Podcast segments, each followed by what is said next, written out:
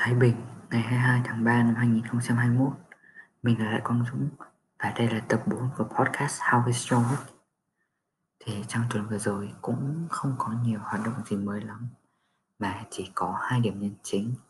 Đó là việc mình đã hoàn thành xong đọc cuốn sách Con mèo dạy hải âu bay và thứ hai là lớp mình chuẩn bị cho tiết dự giờ. Thì đầu tiên nói về câu chuyện Con mèo dạy hải âu bay thì nó là một câu chuyện khá là phổ biến rồi và cũng đã được dịch ra tiếng Việt và bán khá là nhiều. Không chỉ ở nơi mình sống mà mình nghĩ là rất nhiều nơi trên thế giới.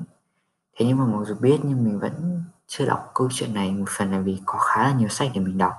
Và một phần nữa là mình thấy ừ, đây là một quyển sách dành cho thiếu nhi lúc đó bây giờ thì mình cũng không có đọc lắm. Thế nhưng mà tuần vừa rồi thì nói chung là cũng không có việc gì làm nên mình đã quyết định là thử đọc quyển sách đấy, bởi vì mình thấy rất nhiều những cái bình luận cũng như những cái review rất tốt về cuốn sách.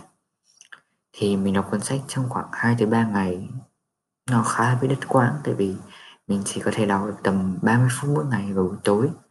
Thế nên là cái mạch nó có hơi không được liền lắm.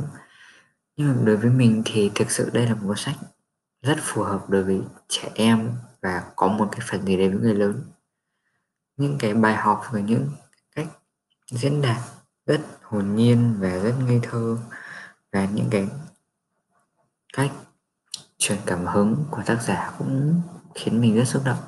Khi mà chú mèo Zoba có được những cái câu nói với lại Lucky về việc là mặc dù cả hai thuộc giống là khác nhau nhưng mà vẫn yêu thương nhau và tình yêu thì nó có sức mạnh để vượt qua tất cả những cái rào cản.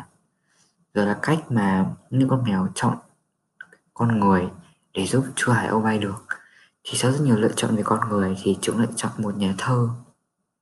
Một nhà thơ kiểu một người không có kiến thức chuyên ngành về cách bay, về động lực học, về cách làm sao để cất cánh, như là trong cuốn từ điển của Einstein.